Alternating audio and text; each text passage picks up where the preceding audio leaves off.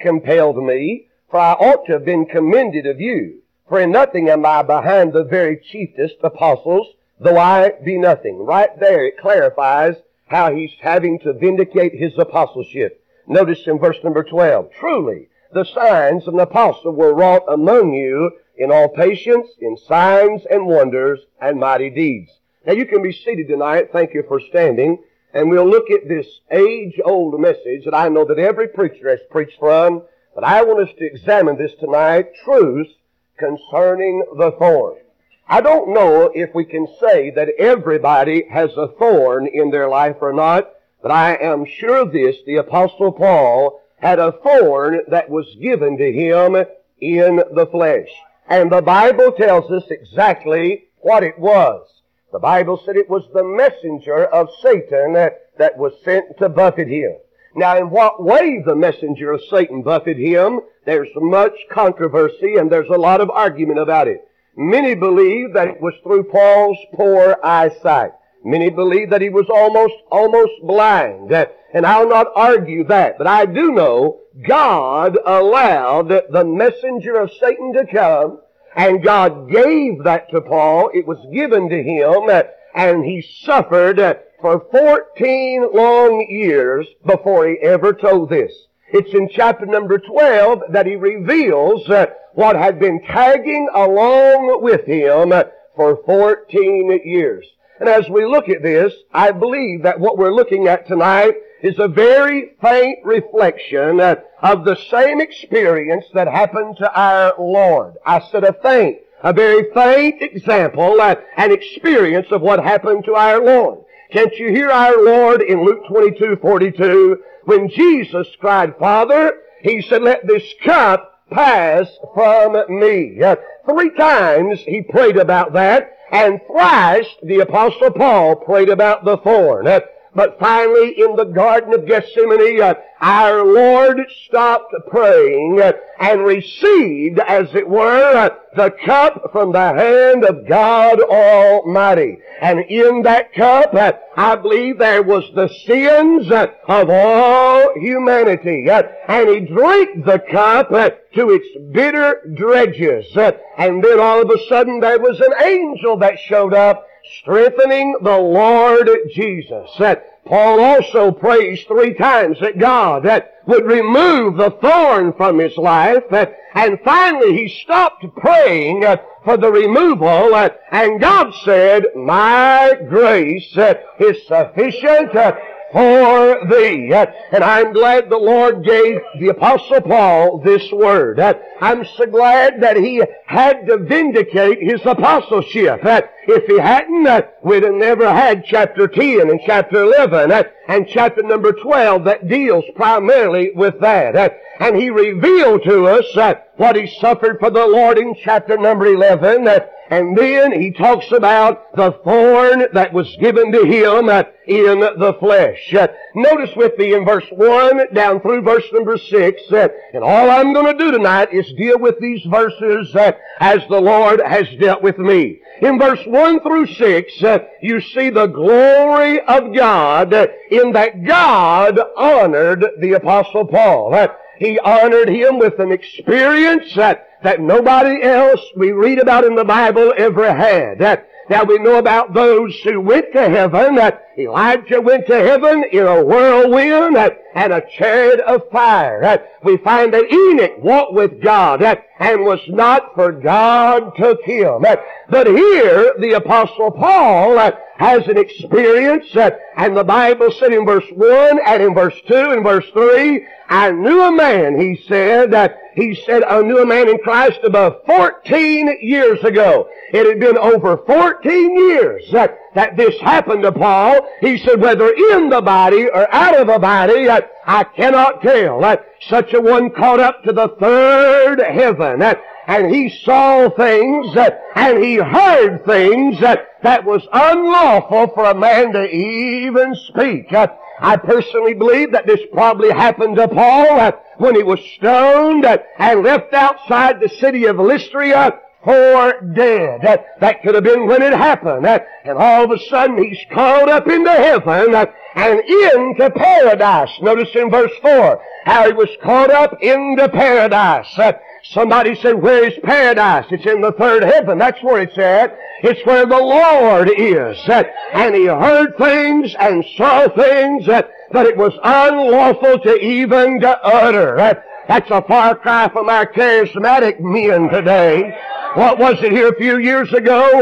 Oral Roberts said he saw a 900-foot Christ. He missed it by a million miles. And then he said if God didn't send in so much money, God was going to kill him. Oh, would they wish that money had never come in. And some, dog owner, racetrack owner down in Florida, a heathen, sent the money in, and Oral took it. Can you tell me what a faith healer needs with a hospital? By the way, you had a hospital in Tulsa, Oklahoma. I guess that's in case their faith. That's what they always say. They say, you don't have enough faith. I'm telling you, Paul saw things, he heard things that he could not utter. No wonder he said in Philippians 1:23, I'm in a strait betwixt two, having a desire to depart and be with Christ, which is far better. But it's more needful for you that I abide in the flesh. Son, he had done seen things and heard things that were out of this world. And God honored him. And for 14 long years, he's never told a soul about it. But also, for 14 long years, he's had the messenger of Satan dogging his trail. Not only the glory that God honored him, but notice the goodness of God in verse 7 and 8. God humbled him. God humbled the Apostle Paul. The Bible said in verse number 7, and lest I should be exalted above measure. In other words, in East Tennessee language, that simply means lest he should get too big for his britches. That's plainly saying it, that the Lord, through the abundance of the revelations, there was given. The word given there, they tell me, means a kingly bestowment, to bestow with a kingly desire. In other words, it was the King of Kings and Lord of Lords that gave this gift unto the Apostle Paul. You say a gift? Yes, it was. It was given to him. It was a divine bestowment that he should not be exalted above measure. Now, Paul was not a bionic Christian. God never has made one yet. And God knew that Paul might get exalted above measure and want to strut his stuff and act like he knew a whole lot, and he did. But God humbled him. Amen. Far cry from what we see in some of our meetings, isn't it? Huh? Amen. When some of the preachers, they strut their stuff and act like they're somebody, telling everybody else about everything else. Not the Apostle Paul, friend. God humbled him. He humbled him, and it was God's goodness that allowed that in his life. God was good to Paul and allowed him to be humbled. You say, preacher, what do you mean? Well, here's God's sovereign purpose. It was to guard Paul lest he be exalted above measure. And the Bible said in verse 7, and lest I should be exalted above measure, through the abundance of the revelations, there was given to me a thorn in the flesh, the messenger of Satan, to buffet me. They say that word buffet means to beat with the fist or to beat black and blue over and over for 14 long years. Everywhere Paul turned, every time he woke up, the messenger of Satan was right there with him. Have we ever really fully comprehended God allowed and God called and said, Satan, I need one of your messengers. I need one of your imps, if you will, and I want him to dog my Apostle Paul the longest day he lives from here on. You say, I'd like to get in the secret place. Preacher, I'd like to get close to God. I'd like to be used for God. I'd like to have the power of God upon me. Are you willing to let God strike you maybe? Are you willing to let God send the messenger of Satan along? Are you willing to receive a thorn in the flesh so you won't get exalted above measure? Oh, the Lord knows how to humble us, friend. Here's God is humbling. The sovereign purpose is to guard him. Now the method that was given, God gave to Paul this gift. You say, but it doesn't look like a gift to me. Well, it was a gift, friend, that helped him and kept him from being exalted above measure. The method and then the misery, a thorn in the flesh. I mean, it's not a prickly thorn like we think about. Most of you know that. It was a stake upon which men were impaled sometimes to be crucified. I mean, it was something, tremendously that brought misery and hurt and affliction to Paul's life. Evidently, he felt like he'd be so much better off, that he could do so much more for God if the Lord would remove that thorn. And he prayed 3 times. And Paul had a good prayer record, ladies and gentlemen. Paul knew how to get through. He knew how to ring the prayer bells of heaven. And he prayed 3 times distinctly. And then finally the Lord said, "My grace is sufficient for thee." And Paul never did pray about it again. I mean, he stopped praying. He stopped after he had prayed 3 times. He stopped and never, as far as we know, mentioned it to God again. He received that gift, that thorn in the flesh, the method and then the misery. And then I think about, as I look at this, I see the messenger of Satan to buffet me. The messenger of Satan. And this was to keep Paul from me. You say, I just don't believe God operates like that. Then you don't believe your King James Bible. God allowed this in Paul's life. And it was to keep him humble and to keep him from being exalted, friend, in his flesh. The messenger. And then you see the meaning in verse 7, lest I should be exalted above measure. The sovereign purpose was to guard Paul, but the servant's prayer was great. I mean, he prayed and he prayed. Can you imagine those 3 times? Can you imagine as he's weeping before God? And maybe it came to his mind on the 3rd time. Maybe he remembered his Lord praying 3 times in the garden. And maybe he remembers how the Lord finally, he said, not my will but thine be done. And he drank the cup. And maybe that's why Paul stopped praying on the 3rd time. And then there came that revelation to him. There came the word from heaven. My grace is sufficient for thee. Here's the servant's prayer that was great. I saw that Paul went from paradise to pain. He went from glory to groaning. He went from seeing heaven as it were to suffering the portion of hell. The messenger of Satan. He went from destiny to agony all at the same time. I'm thinking about George Matheson, a preacher in Scotland of days gone by. Many of you have heard this and read this. George Matheson was engaged to get married. He began to see little spots before his eyes. They diagnosed him as losing his eyesight, as going blind. And he later became a great preacher in Scotland. His sisters would read him the Bible. He would memorize chapters at length. And he would quote and preach with great articulability. But as he began to lose his eyesight early on, his fiancée said, I will not lead around a blind man. She said, I'm breaking off the engagement. And he wrote the only song that he ever wrote. Oh, love that will not let me go. And then I began to read some things that his sisters had pinned down about him. He didn't know anybody would ever read this. It was just some things in his diary. He put this down. He said, Lord, I have thanked thee 1,000 times for my roses, but I have never once thanked thee for the thorn in my life. He said, today, Lord, I go on record as thanking you for letting me go blind.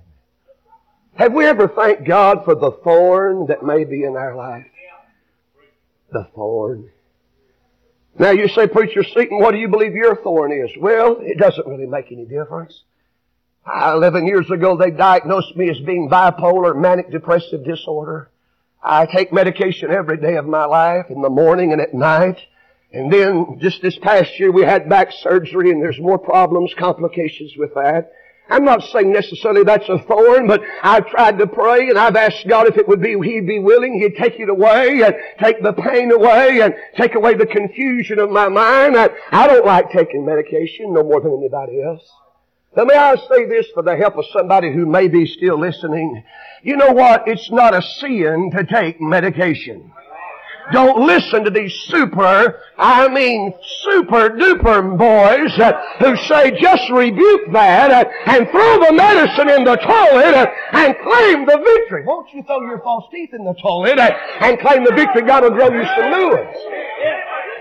Won't you throw your glasses away and your contacts and just claim the victory?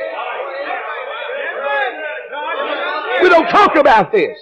In the fundamental realm of that I circle in, and I don't like circles, because if you're in a circle, all you do is go around and around. But in the movement that I travel in, nobody talks about this. You understand? You don't get a high off of Prozac. It's not like smoking dope, boys. It's not like drinking a beer or drinking liquor and you get that ooh-la-la feeling. Or smoking dope and laying back and man just chilled out. You don't get that with Prozac or Wellbutrin or Lithium or listen, all the other F4X. You don't get that. You don't get that. People today are so gullible. So naive to this. And any time they hear about somebody, they want to pass judgment. It's a devil, they'll say. It's a demon. Honey, we're looking for demons behind every bush and twig and limb. Why don't we just face some reality? These bodies are destined for the dust. And I got news for every one of you in here. There's not a sane person in here. There's not a one of you that your elevator goes. I don't care what your IQ is. You say, mine's 140. I don't care if it's 180. I don't care if it's 380.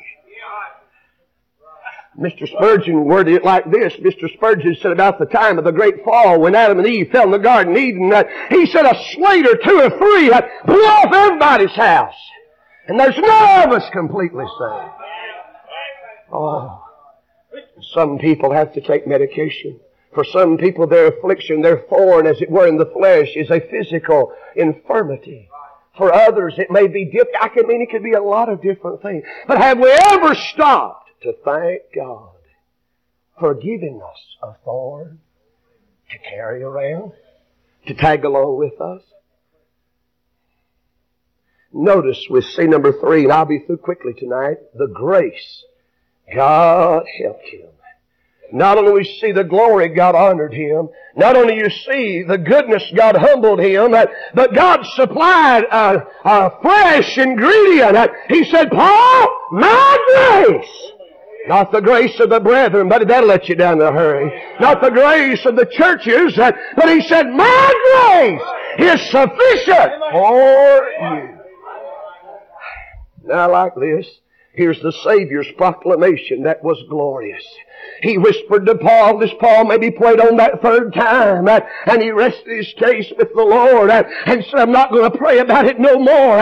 And he said, I'm just going to receive this thing as a gift from you. And the Lord said, all right, I'm going to give you something else to go along with it.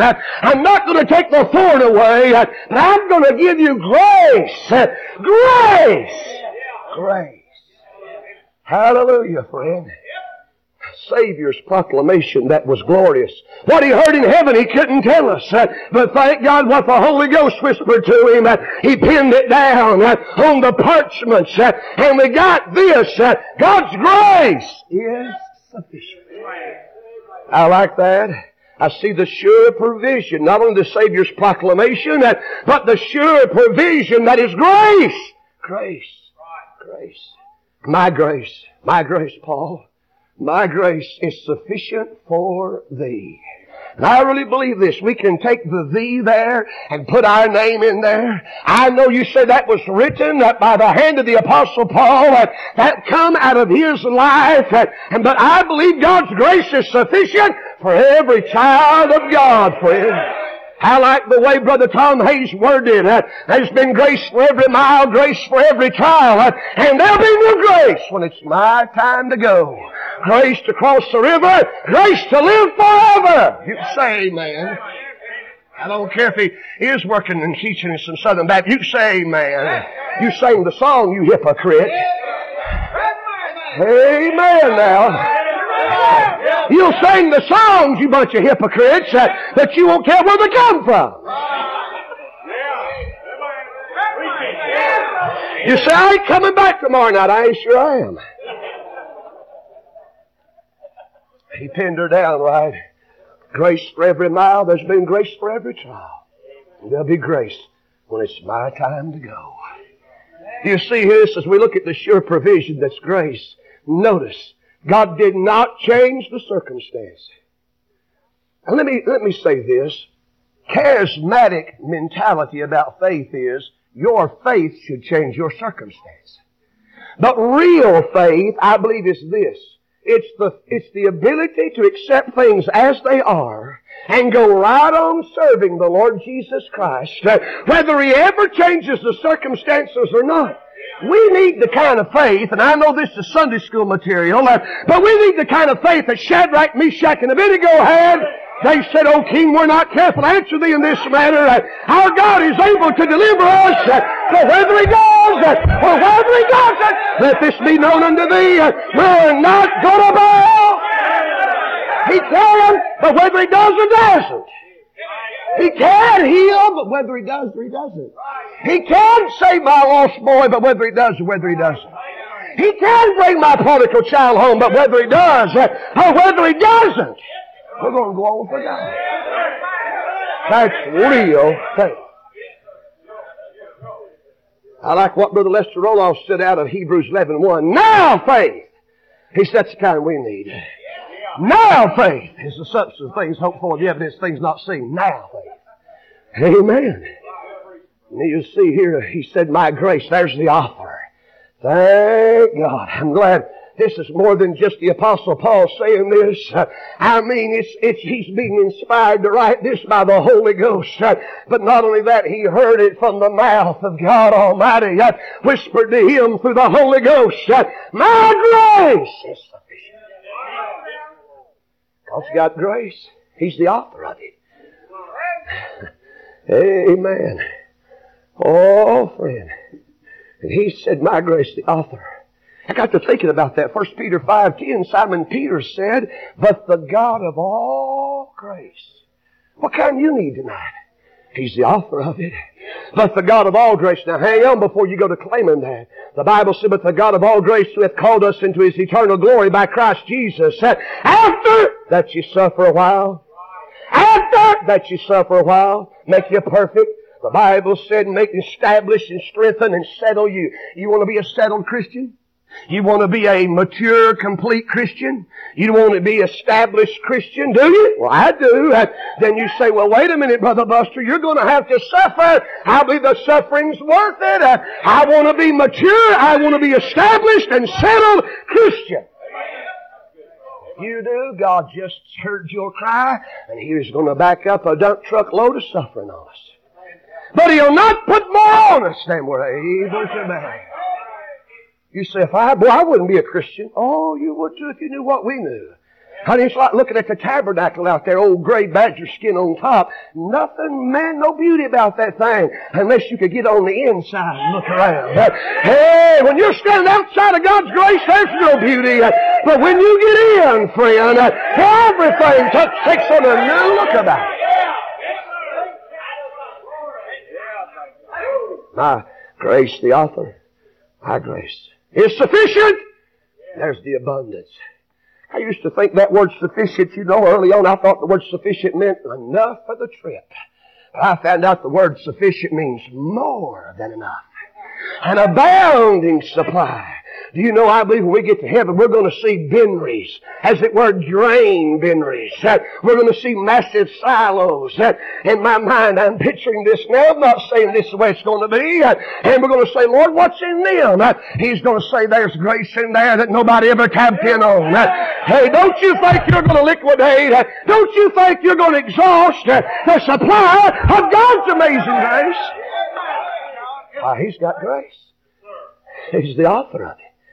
His grace is sufficient. I got to sitting in a dark motel room, as I often do, and I spent most of my life there the last 25 years.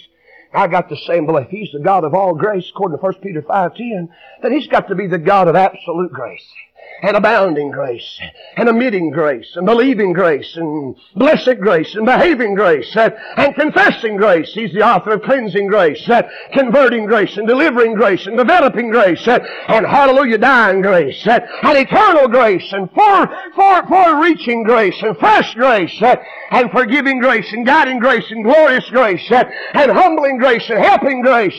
Thank God, an infinite grace. I tell you, incomprehensible grace. Justifying grace, keeping grace. Hallelujah, I went from A to Z. I had myself a time in that motel room, and then I thought about James 4:6. But He giveth more grace. Just about the time you think you've exhausted His grace, He'll give you more grace.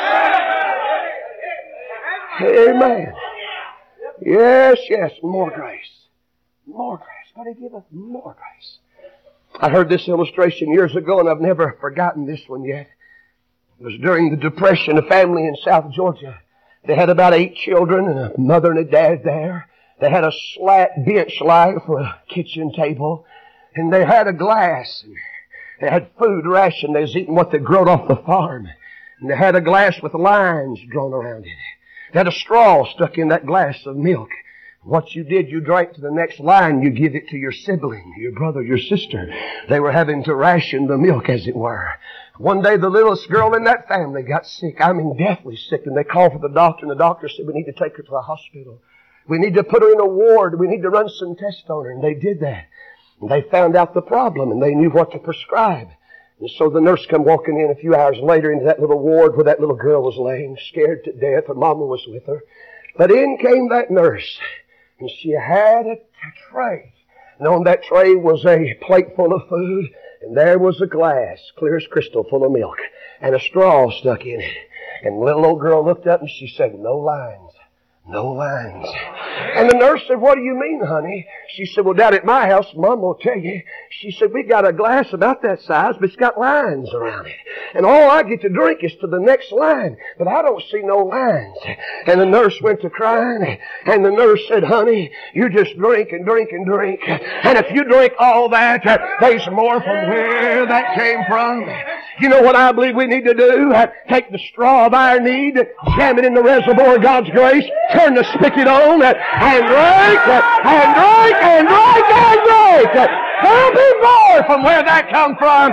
God's not going to run out of grace. There'll be grace all the way to the house.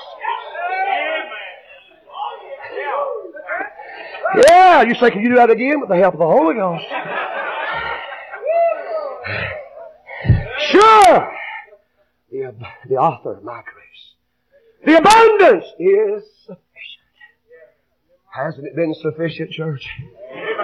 Preachers, has it not been sufficient? Our grace is sufficient for thee. There's the applicant. Honey, it's sufficient for me. It's sufficient for you. You say, Brother Buster, you never had what I've had. I may not have. I may have never been through the valley, the trial, the testing that you're going through. But I've had my share of a few of them. I've been so low that I didn't think I was going to make it. Didn't think I was going to make it out of there.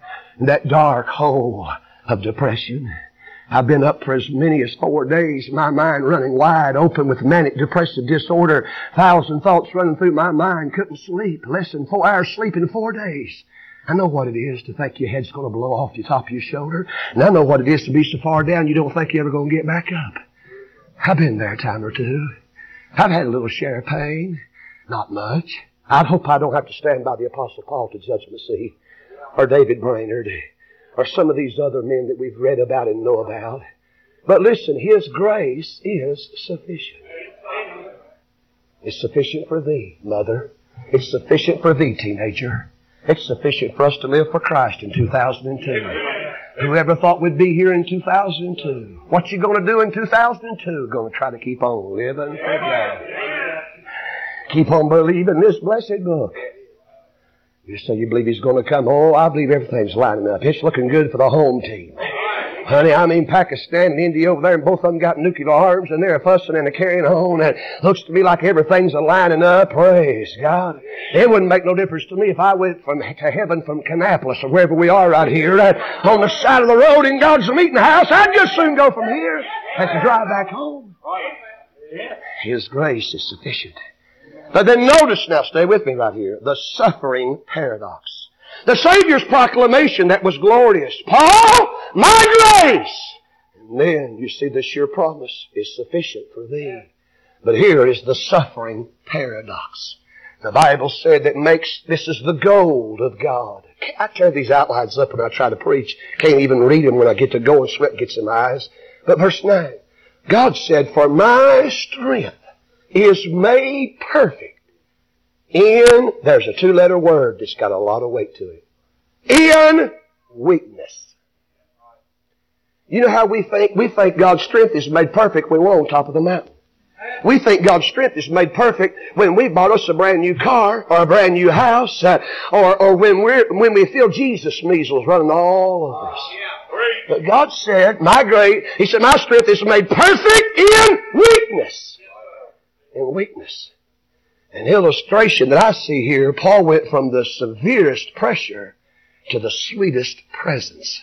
He realized, though he was weak in body, he was strong in the Lord. And when you think you're strong in the Lord, you're probably weak. And when you feel like you're weak in the Lord, you're probably the strongest. That's a paradox. And here's the satisfied purpose that brought gladness. Verse 9 and 10. He said, most gladly, therefore. You see, that word, most gladly, they tell me, carries the idea to think well of. Well, I'd rather glory. What you going to glory in, Paul? Boy, I wish a psychiatrist could hook up with the Apostle Paul. What do you glory in, Paul? You glory in golf? You glory in the new house? You glory in your ministry? What do you glory in? He said, I glory in, I take pleasure and I glory in infirmities. Do what? Infirmities. It means feebleness of body and malady and disease and sickness. I glory in reproaches. I glory in necessities and in persecution and in distress. He said, for when I am weak, then am I strong. It's the suffering paradox. That's God's goal to bring us into the likeness of Christ. Did you see what he said? I take pleasure in... Not out of it, but when I'm in it. Now, Paul's a little further along, a whole lot further along than I'll ever hope to be. It's hard to glory when you're in it. When you're down there at the bottom of depression and try to glory in that. Or when that doctor sticks that knife in your back, or when you come out paralyzed, or when you lose your eyesight, or when you begin to lose your mind. It's hard to... Hey, some of these things make for easy preaching and hard living. Come on now, you say amen. This can become a coward's castle where you can preach things to the people of God that even you yourself are not capable of doing. I know the Bible said in everything give thanks, for this is the will of God in Christ Jesus. I know it's in there. I know Romans 8:28's in there. We know that all things work together for good to them that love God, to them who are the called according to His purpose. And that's easy to read and quote, sometimes hard to live in. But it's still true. It's still true. You ever been so far down all you could do? You couldn't pray. But you weren't really praying. You couldn't pray like you wanted to pray, but you were really praying and didn't even know it. All you could do was get in there and lay in the carpet of your study and say, oh, God. Oh, God. I'm glad the Holy Ghost knows what oh, God means. I'm glad we got an intercessor on the inside that takes it to our great high priest and he reveals it to the Father. So this is what they're saying. I'm glad that Gabriel, I'm glad that Michael, I'm glad that no angel is my great high priest. Because they cannot be touched with a feeling of infirmities like our Lord can. He was tempted in all points like as we are, yet without sin.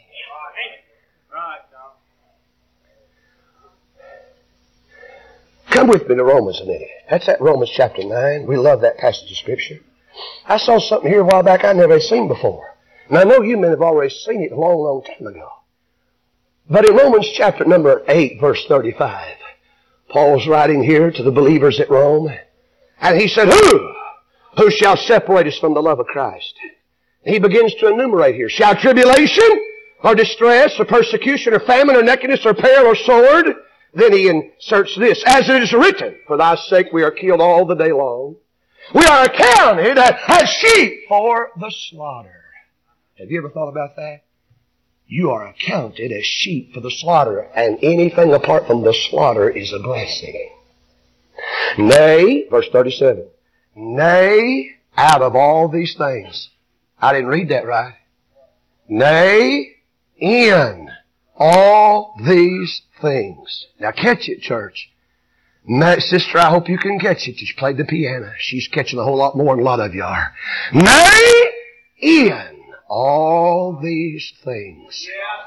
Not out of it, not beyond it, but right smack dab in the middle of it. Well, you say, what things is he talking about? He just told you. He just told you in verse 35. Who shall separate us from the love of Christ? Shall tribulation, distress, persecution, shall famine, nakedness, peril, or sword? He said, nay.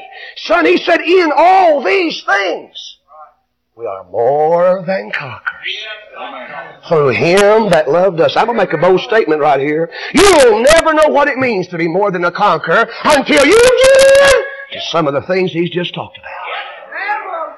You're not more than a conqueror just because you're saved by the grace of God. I understand what you're saying right there, but in reality, Paul said, nay, in all these things. That's what you are when you're in there and you keep on going for Christ. And the world shakes its head. Some Christians shake their head and say, why don't they give up? Why do they keep pressing on? You are sensing and being more than a conqueror. That's what it said. Nay, in all these things. Not out of it, not when you're beyond it, but while you're right smack dab in the middle of it. You may not look like more than a conqueror. You may not even act like what everybody else thinks more than a conqueror is. See, some people think more than a conqueror. Somebody runs the aisle and shouts and hoops and hollers. And I love shouting, hooping, and hollering. I do my part of it sometimes. But you know what? More than a conqueror can be somebody sitting back there who just lost a loved one, who's suffering through something so severe.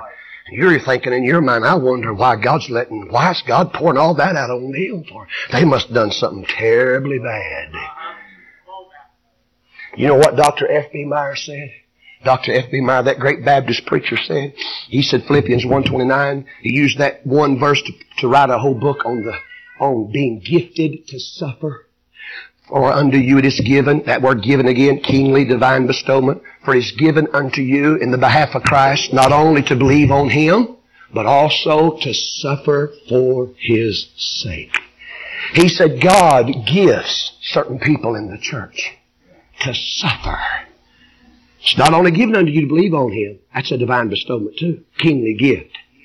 You didn't have nothing to do with it whatsoever except cry, Lord, I'm a sinner and have mercy on me. Get your head up. I ain't preaching. I ain't a hyper-Calvinist. Don't you look at me and wall your eyes like that. It's so sad I've got to stop and clarify everything. You wasn't looking for God. Hey, He found you, friend. You say, but Brother Buster, I was under conviction. I was looking for God. I was looking for Him. Who put you under conviction, friend? Who dealt with you? Who convicted you? Who drew you? God did. God did. Amen. No way to get around that. They no reason to try to get around it. I mean, friend, you say, do you believe in whosoever will? I absolutely believe in whosoever shall call on the name of Christ shall. Sure I do. But you didn't have much to do with it. He took the initiative. He found you. He enlightened you. He awakened you. You were dead. trespasses and in sins. But thank God, just like that blind person that's talking about, Jesus came by. Amen. Some people accuse me of making too much of God. I don't know how you can make too much of God. I don't know how. You say, and I use that word frequently, and I use it very relaxed, sovereignty. They told me a long time ago, that word sovereignty is going to drive you crazy. It's the sovereign power of God. It's me beholding just a glimpse, a little bit of the glimpse of the sovereignty of God that's kept me from going crazy, friend. He's in control. He's God. Don't make me bogged down right here. You ever seen clay jump up out of a riverbank and go run into the potter's wheel and say, make something out of me?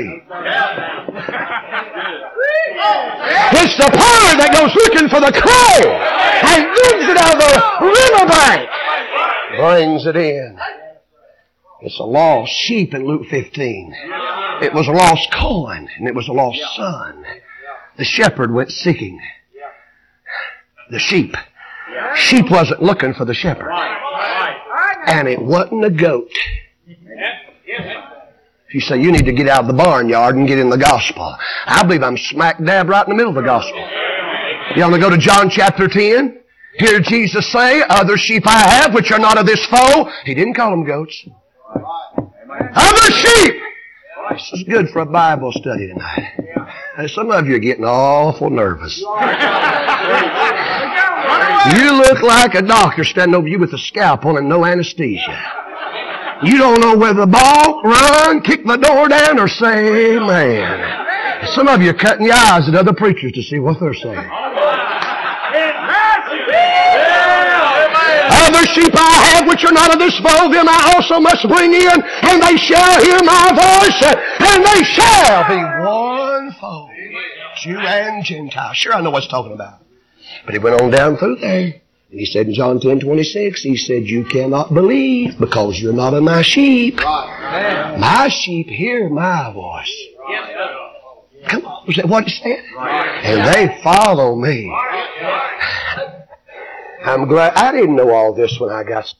All I knew is I ran up the white flag of surrender and said, Lord, have mercy on me. Will you take me? Will you hold me? And the burden of guilt and shame rolled off of me. And joy unspeakable, full of glory. Why are we afraid of biblical terms? How did I get off on that? Lay in all these things. Some of you thought you was in tribulation right there. Lay in all these things. I saw that one day, Dr. Simpson, and God began to help me. Not out of them. It's when you're in the middle of it. Some of us are praying for God to take the thorn out. For God to take the thorn away. And have we ever prayed for God to leave it there? Amen. Have we ever prayed for God to give us a thorn in the flesh so that we might be weak, that He might be strong in us? See, it's a suffering paradox that brings about God's satisfied purpose. It's His goal to make us like Christ. It is.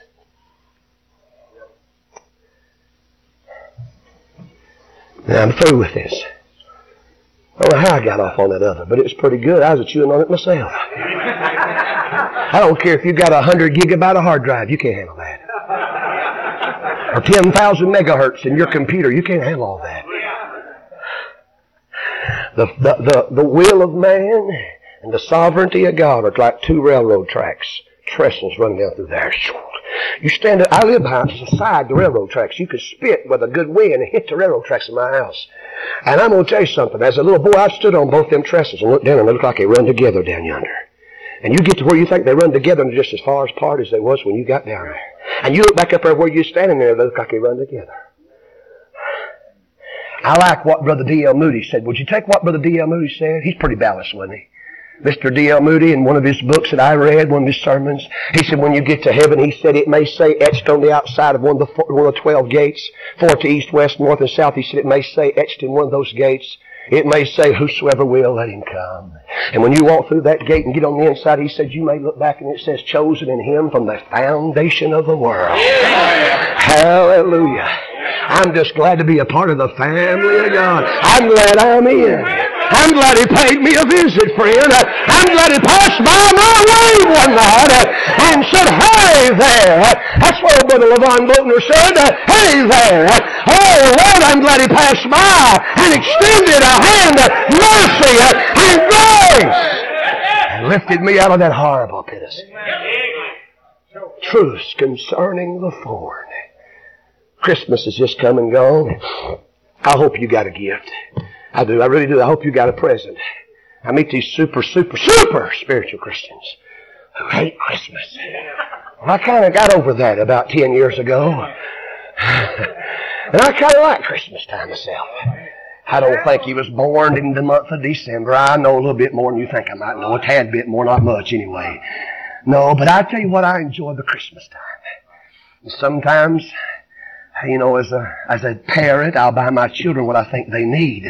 Socks and Beck dresses and John old blue jeans and suits, a couple of suits this past Christmas.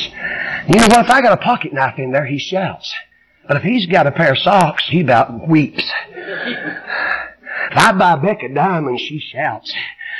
But if she gets, you know, some... Well, I'm trying to be discreet. A dress, pantyhose, or something like that, you know. She about cries because it's not a diamond. But you see, as a parent, I know what things are necessary. Yeah. And if I got that much sense as a parent, how much more does our Heavenly Father know what's necessary to give us in our lives to make us what He wants us to be? Amen. I close with this. You've probably read this if you've done any reading behind Watchman Nee. I got a hold of his biography that was, I think, if I remember right, Watchman Nee died in 1971. When I first began to read him, I thought he was somebody in the 1700s or somewhere. But he died in about 1971 in communist China. When he got saved and first got converted, he went before the Lord and he prayed something like this. He prayed, Lord, I want your best. I want the best that you have to make me. Oh, Lord, I want your best. I want to be a real Christian. I want to be a soldier of the cross. I want your power upon my life.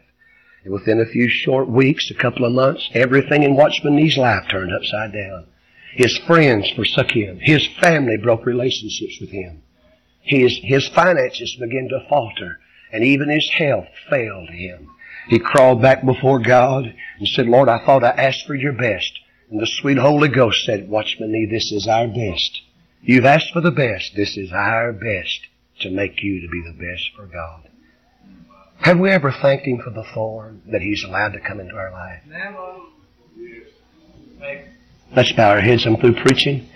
Pastor Cud's coming to close out the service. I'd like to ask the Booker family if they'd come back one more time and play something that God may lay on their heart, whatever He may touch them with. And I trust they'll know the will of God here. I felt impressed this afternoon in the motel room as I was driving over today about this message, Truths Concerning the Foreign. Heads are bowed and eyes are closed. I know there's not room in this altar for everybody to come and pray. We'd have to line up and down the halls and up in the middle of the aisle. But as they begin to play softly, she plays softly, I wonder if there's somebody here who would say, Preacher Satan, God spoke to my heart tonight. The Holy Ghost whispered to my heart, I want you to pray for me and with me about this. Is there anyone here tonight like that? Yes, sir. Yes, sir. Yes, hands all over the building. Yes. I'm not trying to see how many we can get to come forward. I'm not into those kind of numbers and things like that. But I trust God spoke to your heart. And I trust that you let Him work in your heart. God, our Father tonight, and the Father of our Lord Jesus Christ, we pray that you'd help us. Lord, I pray that you'd speak to every heart tonight. Bless the Booker family as they sing now. As we give this invitation, Lord, as you give it, I don't know how to give one, Lord. I pray that you'd minister to every heart here tonight. I know there's a lot of men of God here, precious men of God, and I pray that you'd minister to them. And Lord, please help these that raise their hands. We'll thank you and praise you in Jesus' name. For Jesus' sake. Would you stand while they sing, please? Pastor, if you'll come to the key. Go ahead and sing it, youngins. Some of them are praying. Many of you know that their dad, Brother Monty Booker, went home to be with the Lord just a few short weeks ago. Sister Sheila was there on her knees praying. As they sing tonight, if you need to get in this altar, there's room. We'll make room.